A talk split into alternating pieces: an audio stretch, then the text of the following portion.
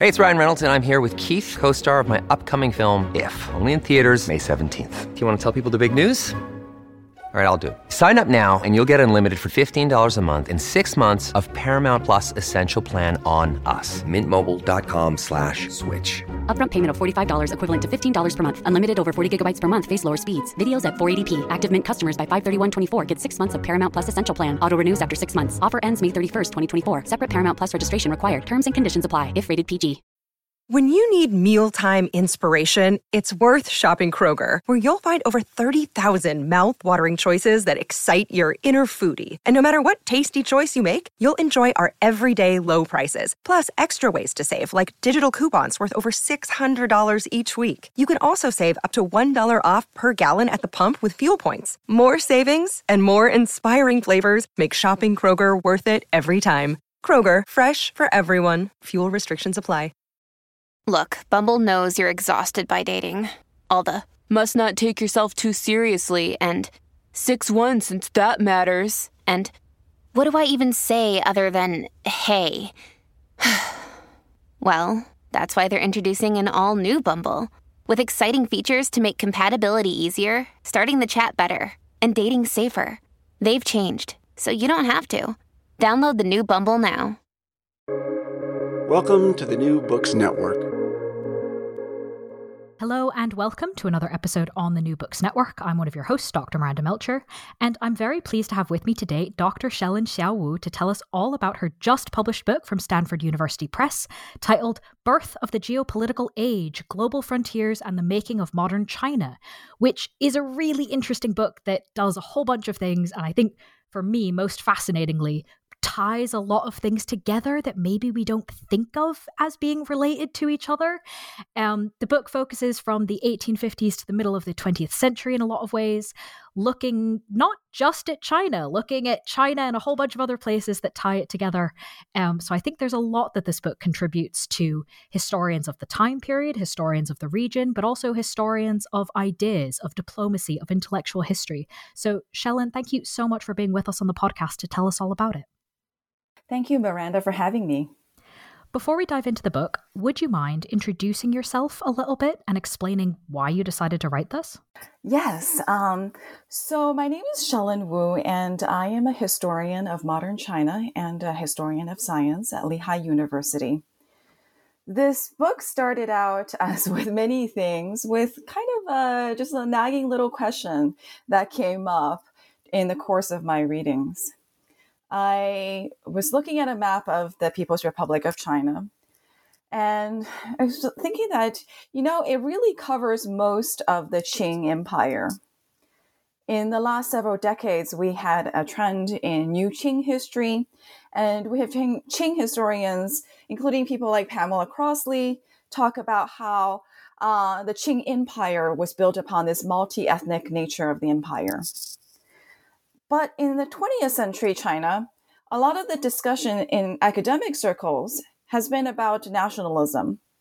So, how do you account for this overlap in the map, but at the same time in this divergence in how people talk about this territory? Uh, so that's what set me off, and I started to look into it. And then, as with many things, it's kind of like this quick quicksand you know you kind of sink into it and it goes takes you from one thing to another to another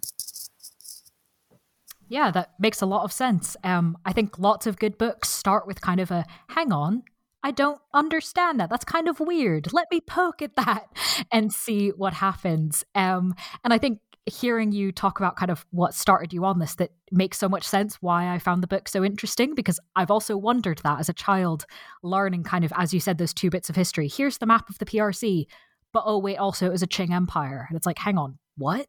Those sound so different. Um so it makes it, it's great to see a book that helps explain uh, that and many other things. Um, and one of the ways that you do this in the book is by a very useful term, geomodernity. Can you take us through what you mean by this and how you use it? Well, one of the reasons why I coined the term is because I see in a lot of places these days people use the term geopolitics. And in my research, this term is actually um, coined at the turn of the 20th century by a Swedish Germanophile political scientist, Rudolf Kjellén. And it really circulated during the interwar period. So I thought that's interesting that here is this term that's only coined in the 20th century. And part of the reason why it was coined then is because of certain changes in technology during the 20th century. So I thought we needed actually something that covers and provides this wider historical context for the emergence of geopolitics. And that's when I thought of geomodernity. Um, that is really is a foundation for modern geopolitical concerns, but also that we need to take into context when people use geopolitics that there is a cultural, social, and scientific context that led to its rise. Hmm. That makes a lot of sense. And in fact, kind of leads nicely to my next question, which is that obviously, if we're looking at the context that leads to geopolitics, we can't start with the creation of the term. So, what period does the book focus on, and how did you choose these start and end dates? I cover this rough period of a century from around 1850s into the mid 20th century. And the reason for that is because of these changes in technology and the rise of modern science during this period. There have always been a lot of these global connections. Before there were trains and steamships, before there were planes, you also had people bringing trade items in small boats across the Indian Ocean or uh, on camels uh, along the Silk Road. So there were these global ties, but really what happened in the 19th century is the development of these transportation networks that sped up these connections. So, really, around the mid 19th century, you see this speeding up of these global connections and tightening of these global networks as well as these capitalist ties that brought different regions of the world into uh, uh, into connection. And I ended in the mid 20th century is that is when you see different places, including the United States, really reconceptualizing this idea of empire. In 1945, you have someone like Vannevar Bush publish Science, the Endless Frontier, which became the founding document for the National Science Foundation in the United States.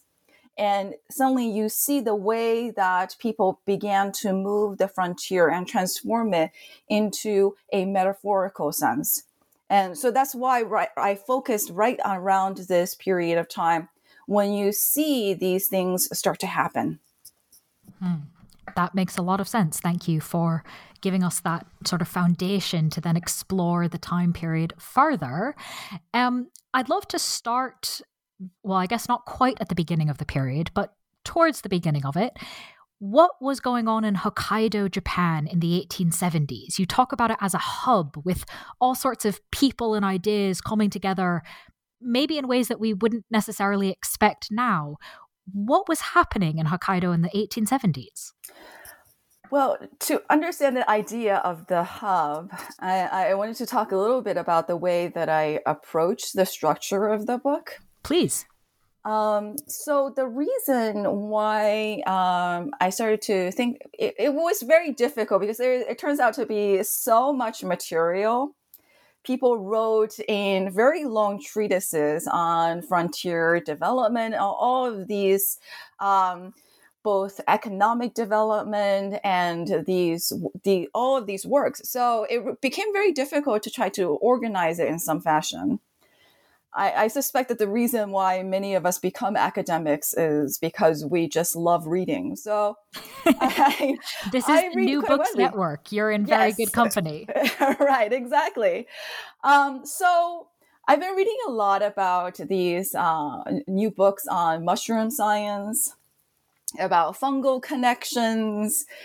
And it's, it's really fascinating because some of the ways that these work um, you know we just don't know even with these uh, scientific studies about how information goes along these fungal uh, networks between uh, um, between uh, trees in the forest for example.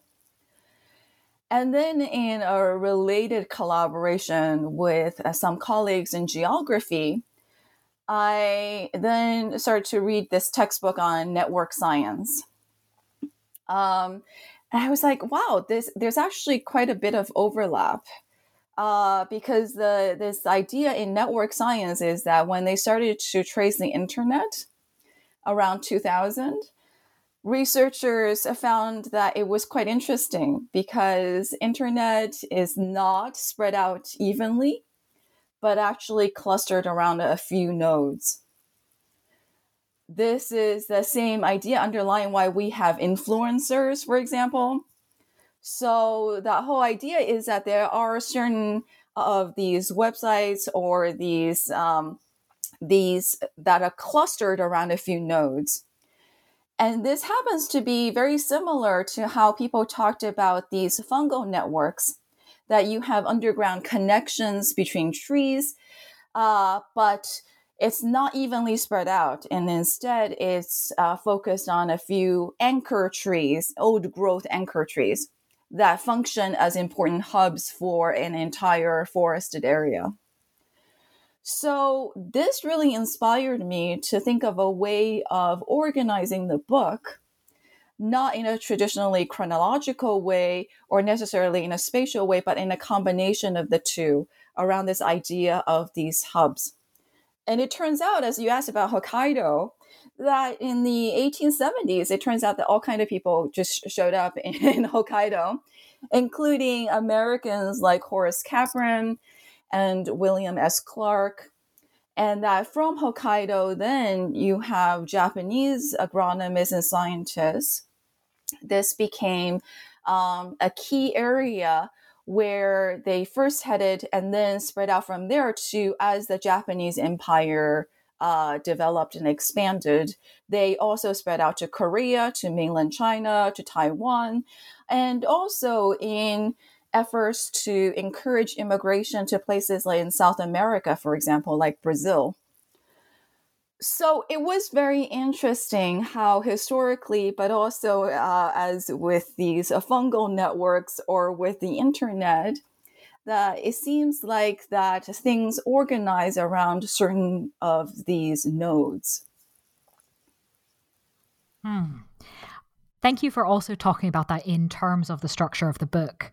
Um, I think that that's a helpful way to kind of understand what you're doing, given that we're not going to be able to get into every detail in this interview. Um, listeners now know a little bit more of what they can get by reading the full book. Um, I wonder, I suppose I'm not going to ask about the next hub quite so directly, but I'm wondering if you can tell us about kind of some of the things that are being talked about in these discussions and these developments. Um, you talk about frontier discourse in a really interesting way in the book you help us understand how it fits into these people coming together. Um, to what extent can, can I guess can you tell us a bit about the movement of frontier discourse, how it's being used by different of these people coming together in the hubs, and to what extent we might compare it to perhaps more familiar ideological developments like discussions of fascism? Yeah, um, I think that the frontier is one of those uh, ideas that people use it a lot. And under the assumption that, uh, you know, if we have a conversation about it, that you and I would precisely have a uh, understanding of what you mean by frontier, what I mean by frontier. And in fact, when you look into it, that's totally not true and of course, as with many terms, how people use it is very much relative. My frontier may actually uh, be your homeland, um, and so that so we could even though we use the same term, we could actually mean totally different things. And this is one of the uh, one of the insights I had during this research that then made its way into the book is this realization that you know what uh, there people talk about the frontier in, sometimes in totally contradictory ways. One example is in early 20th century China, when people talked about these areas, borderland areas, the frontier, as both somehow the birthplace of Chinese civilization, but also then separately as a virgin land that is ready for Han Chinese settlement. So, how could this possibly be both true? And thinking about this, I realized that this is also part of the problem that we have had with discussions of fascism that oftentimes that the there is a huge debate in Japan studies in Chinese. Um, uh, Fred Wakeman had this book about uh, that tried to argue about Chinese fascism. Um, that there are certain of these similarities. Uh, people seemed very fond of these paramilitary groups. Uh, seemed very fond of colored shirts. You have brown shirts, black shirts, blue shirts in China.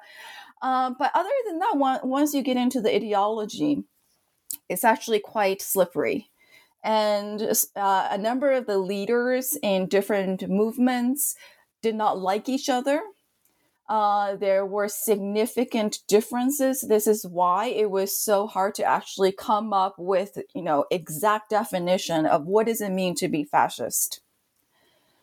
But underneath the certain ideological differences, there are also some similarities. So, this fondness for colored shirts, for example. And I, I, think that this is where you see with the frontier that it was embraced both by conservative as well as leftist movements because it was so malleable and open to interpretation. Um, and because it was it could be refashioned into something that is uh, part of a national history that is a justification for claims to contested areas. Um, and that this took place depending on the context. This is the same time period when you see a lot of national histories being written um, that completely, you know, uh, cuts out some of these account, uh, some of people's, and includes others in order to justify certain claims.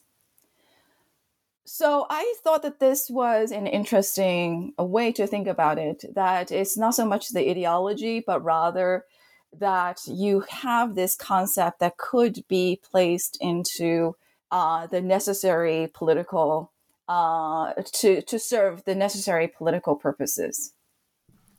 Very much so, and I mean, even just familiarity with a few of those kind of countries trying to figure this out, right? This is, as you said, exactly the time that the United States is thinking about frontiers in the West, that China's thinking about where the frontiers are, that Japan's thinking about, wait, what is Hokkaido, that Russia's trying to write new histories. Like, we might, we often think of these things as being so part of Chinese studies or American West studies or Russian studies. And actually, you show in the book kind of, hang on, these conversations are actually happening they're they're doing the same thing at the same time often with a lot of the same words.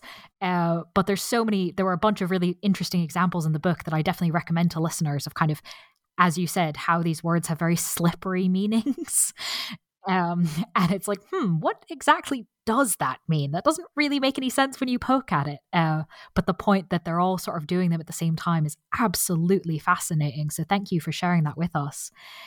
I'd love to ask a little bit more about China in particular. Um, I personally hadn't really been aware of the agricultural experimental zones. Um, the name, for example, to me at least sounded like it was very sort of 20th century onwards or even CCP onwards. Uh, but it's actually a lot older than that. Can you talk us through what these were and especially their role in bridging the transition from empire to nation?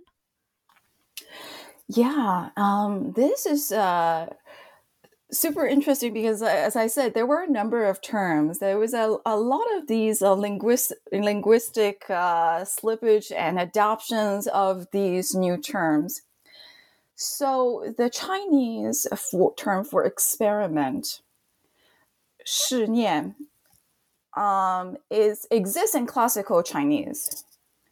But as with a number of other terms, including that for science, 科学, this underwent a period of change and uh, in the 19th century. And the way that it came about is through Japan. In Japan, uh, which before the the uh, late 19th century primarily used classical Chinese in these uh, treatises. This term for shi yan showed up in a 1847 work on Introduction to Chemistry by Udagawa Yoan.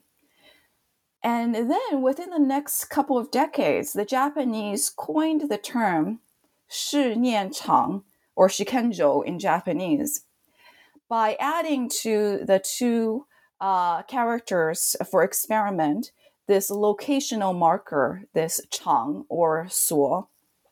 Um, and they coined this neologism. This, in turn, was used both for a laboratory but also for the experimental zone. In the 19th century, this happened to uh, a number of other words that had some background in classical Chinese, but was a new word that was coined in Japan and then traveled back to China. And this is what happened with the experimental zone, the Shiyanchang. It moved back into China as a neologism. And this was um, something that both China and Japan adopted very quickly that in China you see these agricultural experimental areas or zones spread across the country in all the different provinces. And I argue that this happened because there was, uh, it's not necessarily clear that it's a new thing. And it was not necessarily clear oh this is uh, something from japan and therefore foreign. But because there was already considerable official interest in agriculture there were those who exchanged texts on agriculture who exchanged ideas among officials about ways to encourage agricultural development in the areas that they had jurisdiction. So the idea of opening these experimental stations or experimental zones uh, quickly took off and became uh, partly as it, this indigenous, you know, it, it, was not something that had to be resisted because it was a foreign import. And so you see something that was uh, that quickly spread throughout China including if you go to the Beijing Zoo today, there is an area that has a plaque that shows that this was the first national agricultural experimental station uh, established in 1906. And these then continued into the 20th century, into subsequent regimes. And uh, uh, I think it's just absolutely vital to see this continuity between the empire and then later on also in the 1910s 1920s and into the people's republic of china the importance of these these these experimental zones you talk about in the book that it's um, there's a number of these sort of things going through these transformations obviously you've just told us about the agricultural experiment zones. Can you take us through how the study of geography more widely was also changing um, what it kind of meant and how popular it was? Yeah, this is an enormously popular area of uh, these books that appeared both as textbooks in schools in China, uh, but also as you know, there was a, a commercial market for atlases, for books on world geography. Um, and this happened both in China and in Japan, where geography was promoted as a vital science for understanding the world, uh, the contemporary world. And uh, many of these er, turn of the century translations of geography, of world geography, came through Japan. Although Chinese translators in some of these instances are quite interesting because they noted that in Japan, there is a racial hierarchy where China is below Korea and China is below that of Japan uh, and the West. Um, and so they would skip over that, but say, yes, this is a, a very much an important area of study that would um, familiarize these new citizens with knowledge about the rest of the world. Your brain needs support, and new Ollie Brainy Chews are a delightful way to take care of your cognitive health. Made with scientifically backed ingredients like Thai ginger, L-theanine, and caffeine, Brainy Chews support healthy brain function and help you find your focus, stay chill, or get energized.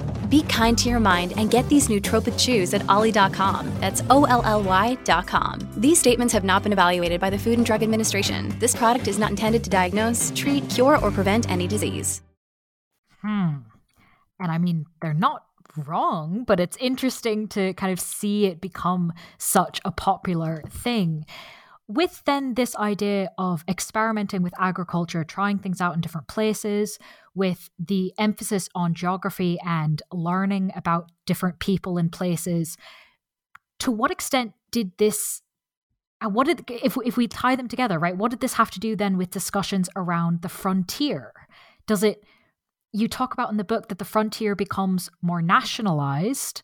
You can, I suppose, see some of this on the ground with the agricultural experiments and more globalized, for example, through the study and discussion of geography. H- how can it be possible for the frontier to be both nationalized and globalized at the same time? There is something very interesting where you see the way that people start to pay attention to how these borderland areas uh, needs to be part of this modern nation. Um, in the course of research for this project, I became convinced of the ways that ideas are so important. Um, if you go to the Chiang Kai shek Memorial in Taipei, and there's an exhibit uh, on on uh, his uh, belongings, and uh, included among those and very prominently displayed is his personal his atlas of China that he apparently took with him everywhere.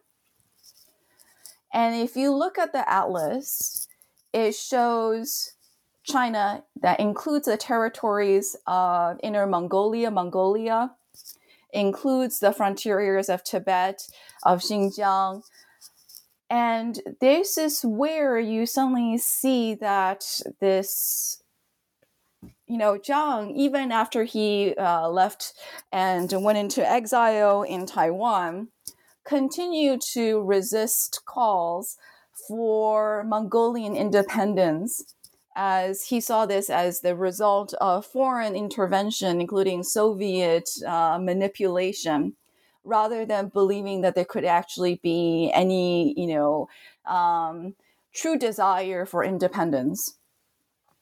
And this is where you start to see that globally, this was uh, widely this kind of view among certain of these political as well as these social science um, fields. This idea that we need to promote certain ideas of development uh, and that this will aid in national defense and in the reinforcement of the borderland areas. So it is both a reason for a justification for these establishment of national boundaries, but also simultaneously this global movement. Hmm. How fascinating.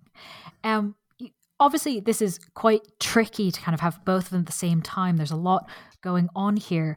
Can you tell us a bit about kind of the tensions that were made visible by these two things happening at once? Well, obviously, the Mongolians did not see it the same way.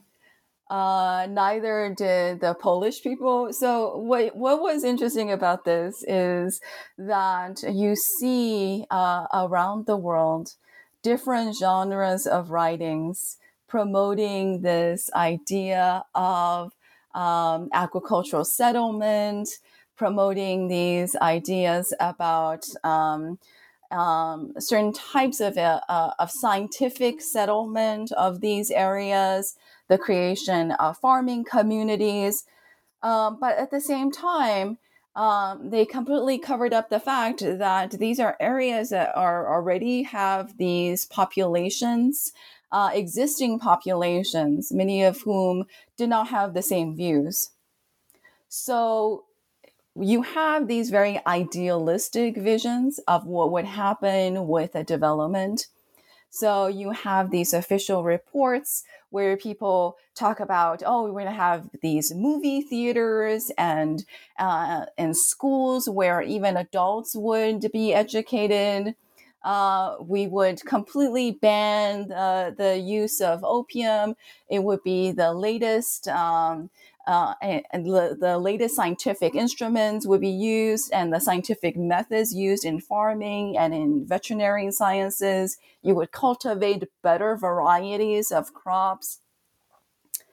Uh, and at the same time, in between the lines, there, there are also some of these discussions of where, the multiple where, ways in which, in reality, these campaigns of settlements often went completely awry because under the reality of these conditions on the ground is of course that that uh, people often found the conditions very harsh environmental conditions or this came up frequently in both the settlement of the German East and in various Chinese campaigns to settle these borderlands um, that they realized that one way to actually get these men, primarily male settlers, to settle down is to have women uh, to, who would, uh, you know, tie down these settlers so that they don't run away.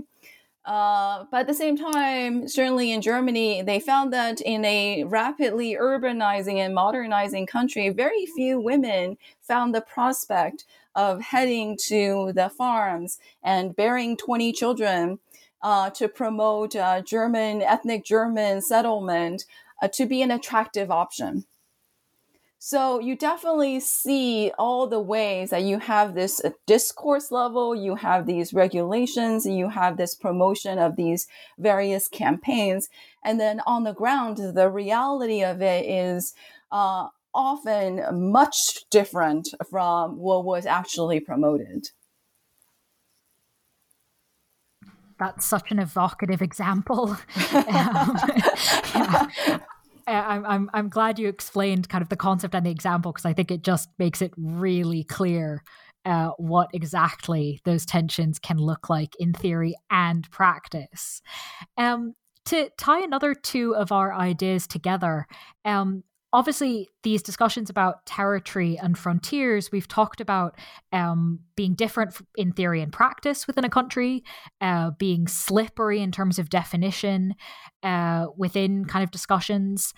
What about when those ideas kind of are directly being translated and transmitted across borders when someone from one country goes to another and suddenly they realize that the word they might be using doesn't actually mean that what did you find about this sort of translation and movement of these ideas across borders? Yeah, one of the things or one of the critiques of global history is that uh, it seems to flatten things out. Uh, that we have something like uh, capitalism make its way around the world, or that uh, it focuses on certain commodities that moves along these uh, networks around the world. And what I found with these ideas about frontier and about development was that there was no flattening at all because often uh, there was a very conscious choice to use one set of words in English. And then when people were writing for domestic audiences, they would choose uh, a completely different term. So, one example that I talk about in the book is this Chinese tunken, um, which is actually mostly came into use in the 20th century. but even uh, many Chinese do not know that and said, "Oh, that's always been around." Actually, that is uh, that's not true. And I track some of these 20th century agronomists who helped to uh, make this into this uh, so widely accepted that people no longer realize that its history was erased. This idea of Tunken. So I, I look at the agronomist Tang Qiyu. He received his PhD from Cornell University in 1924. And if you look at his English uh, dissertation from 1924, he talks about inner, inner colonization. In, uh, and he talks about how because racism closed off areas of the Americas to Chinese settlers, the better option is for the excess population in China to settle its own frontiers. When he gets back to China in later on in the 1920s, he starts to join these uh, these w- groups that study frontier settlement, and he starts to write about Tunken. So by the late 1940s, when he writes a book about historical examples of Tunken, suddenly this word uh, Tunken has become completely uh, nationalized and nativized into something that has always been around in Chinese history since the early Han Dynasty. Which is not true because early Han Dynasty, that word, the term that was used is Tuntian, the use of military to settle the frontiers. So you see something that um, is in the translation uh, that completely changes the, the, the meaning and tenor of it, takes it out of certain contexts and places into different ones, adapting and adopting these ideas so that it suddenly looks like it's something that has always been around rather than what is the result of influences uh, from overseas. Hmm absolutely fascinating again to link up all these different pieces moving to the second part of the time period um, that you discuss, a kind of a particular time stamp, I suppose, that I'd love to ask you about. Um, as we come to the kind of creation of geopolitics as a concept, how did World War One create the conditions for what you call, quote, the ascendance of geopolitics as the new science of the state? Well, one thing about World War One is that I think traditionally people see it as a marker um, in the transition between empire and nation state, simply because of the way that around the time of this conflict, you see a number of empires collapse. So by the end of the war, the Ottomans are gone, the Austro-Hungarians collapsed, uh, Russia collapsed, the German Empire collapsed. Uh, and it seems to indicate that here is this new age. And also because of this Wilsonian rhetoric of national self determination. But digging further into it, that's actually completely not true, in that the war had also demonstrated the importance of having territorial possession of resources because what you see during the war is that there were severe material shortages in Germany. There was so many problems because of the blockade that you also see people realizing in the post-war period that yes, you absolutely need this territory. So, in one of the books that I, I examine, um, the geographer, American geographer Isaiah Bowman wrote this book, The New World. And he, in the book, he talks about the different empires and these different territories. And the challenge for both Austria and Hungary after the collapse of empire is that they were both now suddenly cut off from, uh, from important resources for industries this would mean that these are countries that will now be reduced to economic irrelevance. And this is where I don't think it is a coincidence at all that suddenly you see this geopolitics becoming very prominent in interwar discussions. because of part of the focus of geopolitics, again, very, uh, do, very nebulously defined, is this uh, focus on resources, natural resources. And so you see different geographers from countries from Germany, from China, from Japan, from the United States, all fo- all honing in on this territorial possession of resources. And I think this is where it connects to World War One and the kind of uh, the material shortages created by the war. Hmm. Speaking of material shortages, of course, that's um, one of the most common things known about German history in the early 20th century, especially right after World War One, and of course, in a number of ways, is also relevant to the story of China in the 20th century. Um, but it goes, the similarities go beyond that. Could you tell us a bit about what similarities and also, crucially, of course, differences we see not just in terms of geopolitics, but also in terms of geomodernity in Germany and China? Yeah, it was one of those uh, incredible things I saw in uh, in my research. So at the end of World War One, there was a plan floated about in the German government.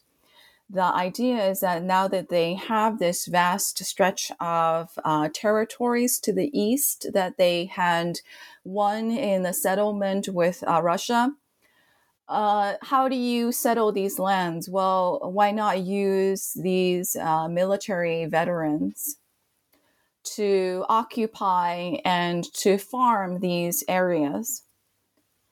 During the World War II in East Asia, we see similar ideas come up in China uh, with the government, on the Chongqing government, but also in the Wang Jingwei puppet government that we could that they could use these veterans um, and you know it, it, really gets into the weeds you know to be lightly disabled. So obviously you, you could maybe miss one arm but not both because you need to farm and i thought you know what is this going on why do you see and one reason I think you see this is because of this professionalization of the social sciences and the sciences and the way that science is central to geomodernity. During this period of roughly a century, from the mid 19th century to the mid 20th century, you see so many of these international congresses, you see so many of these conferences. So, various figures that I talk about in my book, they organize and attend international agronomy conferences. They attend the International Congress of Geography, which is still going on. And um, so you kind of see the way that how certain ideas make their way through these connections and then play out um, in somewhat different formats, but with the same underlying ideas in both Germany and in China. See, this goes back to what I was saying at the beginning, tying things together that we might not usually do, um, which is very much, I think, what you're doing throughout the book. Um, before I finish off our conversation about the book and ask what you might be working on next, is there anything else about the book that you think it's important we add in? Well, I do think it's, uh, I want to emphasize the way that I approach this is also very much by tracing the individual lives. And I think it's important to emphasize this because when we talk about geopolitics, when we talk about these big ideas about these networks, what is often lost is that these have real life consequences. we are talking about refugees, we're talking about people who get plopped down in the middle of nowhere. Uh, and uh, in terrifying circumstances are told are given these ideas that they would you know that they would reclaim these wastelands and in fact find it nearly impossible to do in these harsh conditions we're also talking about at the level of these social scientists many of them wrote these books. Many, many of them imagined that they were influencing world events, and then quickly found out that yes, certain political leaders certainly used their ideas, but when push comes to shove, these are geographers in particular had very tragic endings uh, because of the way that they were used and then discarded by these larger uh, forces. So I do think it's important to uh, to say that I look at these individuals' lives as they cross, and this is also a way that I um, go beyond these national boundaries because a number of these figures that I talk about in the book they're not exactly unknown, but they have mostly been talked about in certain national histories. Um, and so in these containers, and then it's only when you actually just follow them for their their lives that you see that oh wow they are like all over the place. And that these ideas uh, um, had much bigger influence than just within these national contexts Thank you for adding that in. I think it's a really helpful um, thing to make our listeners aware of, um, and hopefully quite intriguing for them to then want to read the whole book and get all the details.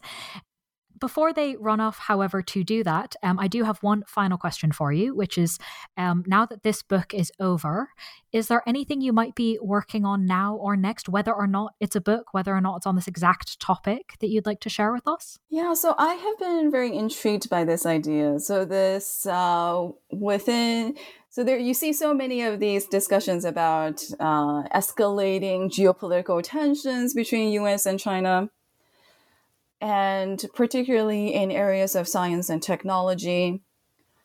So recently, I've become very interested in uh, an earlier period of tension in the 1940s, before 1949 and the communist takeover, looking at Chinese scientists. And this really struck me as a fascinating area of research because of the calculation that went into their thinking. Do you return to China? Do you stay abroad as exiles? And these are decisions that would um, essentially inf- affect the rest of their lives. And this also came to mind because in talking to so many people, we, we, we talk about this experience of the pandemic and how in March 2020, all of us went home and we thought, oh, you know, uh, we'll have a lockdown for a month or or two or two weeks, and then we'll go back to our lives. Um, and then, and, and you know, sadly, we all know that that did not turn out to be the case. And I thought about these Chinese scientists and the way that they made their decisions in the 1940s, uh, and how um, if it would, you know, who would know that uh, once they made the decision that it would basically be for the rest of their lives. Mm fascinating thing to explore next. I look forward to seeing what comes of that. Um, thank you for sharing that preview. But of course, while you are working on your next project, uh, listeners can read the book we've been discussing Birth of the Geopolitical Age Global Frontiers and the Making of Modern China, published by Stanford University Press. Shellen, thank you so much for being with us on the podcast. Thank you.